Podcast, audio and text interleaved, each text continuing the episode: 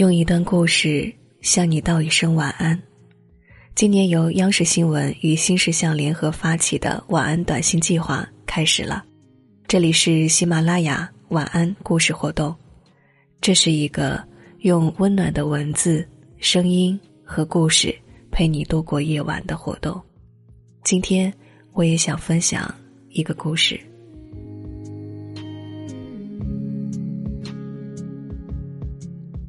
在一个偏僻遥远的山谷里，有一个高达数千尺的断崖。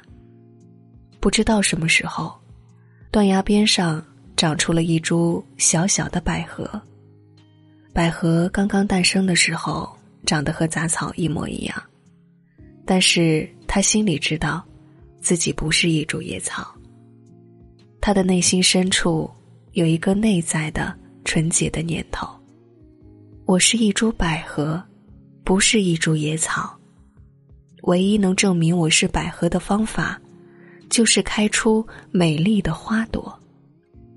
有了这个念头，百合努力的吸收水分和阳光，深深的扎根，直直的挺着胸膛。终于，在一个春天的清晨，百合的顶部结出了第一个花苞。百合的心里很高兴，附近的杂草却很不屑。他们在私底下嘲笑着百合：“这家伙明明是一株草，偏偏说自己是一株花，还真以为自己是一株花。你看他顶上结的不是花苞，而是头脑长瘤了。”公开场合，他们则讥讽百合：“你不要做梦了。”即使你真的会开花，在这荒郊野外，你的价值还不是跟我们一样。偶尔也有飞过的蜂蝶、鸟雀，他们也会劝百合不用那么努力开花。在这断崖边上，纵然开出世界上最美丽的花，也不会有人来欣赏呀。百合说：“我要开花。”是因为我知道自己有美丽的花，我要开花，是为了完成一株作为花的庄严使命。我要开花，是由于自己喜欢以花来证明自己的存在。不管有没有人欣赏，不管你们怎么看我，我都要开花。在野草和蜂蝶的比翼下，野百合努力的释放内心的能量。有一天，它终于开花了。它那灵性的洁白和秀挺的风姿，成为断崖上最美丽的颜色。这时候，野草与蜂蝶再也不敢嘲笑它了。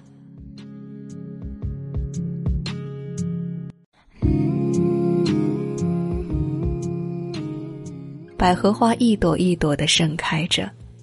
花朵上每天都有晶莹的水珠，野草们以为那是昨夜的露水。只有百合自己知道，那是极深沉的欢喜所结的泪滴。年年春天，野百合努力的开花结籽，它的种子随着风，落在山谷、草原和悬崖边上。到处都开满洁白的野百合。几十年后，远在百里外的人，从城市、从乡村，千里迢迢赶来欣赏百合开花。许多孩童跪下来，闻嗅百合花的芬芳。许多情侣互相拥抱，许下了百年好合的誓言。无数的人看到这从未见过的美，感动的落泪，触动内心那纯净温柔的一角。那里被人称为百合谷地。不管别人怎么欣赏，满山的百合花都谨记着第一株百合的教导：我们要全心全意、默默的开花。以花来证明自己的存在。